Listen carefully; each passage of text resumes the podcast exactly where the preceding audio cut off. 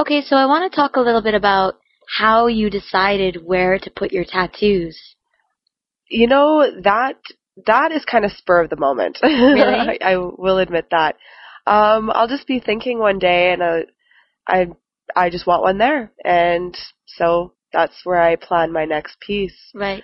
Yeah. So in your mind now, um, you have, well, first of all, you have a tattoo on your leg, pretty big one, a tattoo down the spine of your back, Mhm. uh, another tattoo on your rib, and one on your wrist.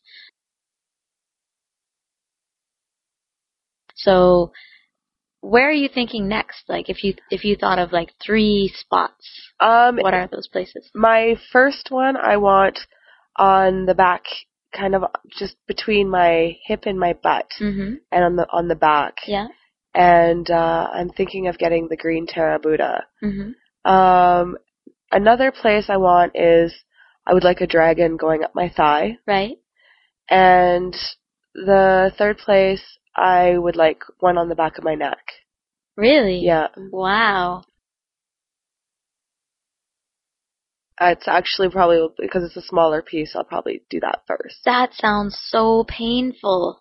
Yeah, it is. I it I won't lie about it. It it does hurt. Yeah. Tattoos hurt. Your and whoever says it doesn't, I Yeah. think I don't really think are being truthful.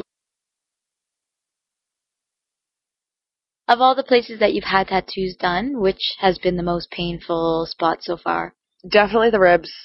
Oh, I it can was um, imagine. the absolute worst, and I sat for six hours straight because I wouldn't let him. We took one break yeah. because it was I couldn't find my happy spot. Wow. Yeah, Just very uncomfortable. it, it's yeah, it is a quite an uncomfortable, quite an uncomfortable uh, feeling. But once you once you have it done, Yeah. I, I don't know. I don't. Some people jump out of airplanes as their adre- adrenaline rush. I yeah. think I think that's my adrenaline rush. To be honest with you, That's an expensive adrenaline rush. It- well, it is. Thank you.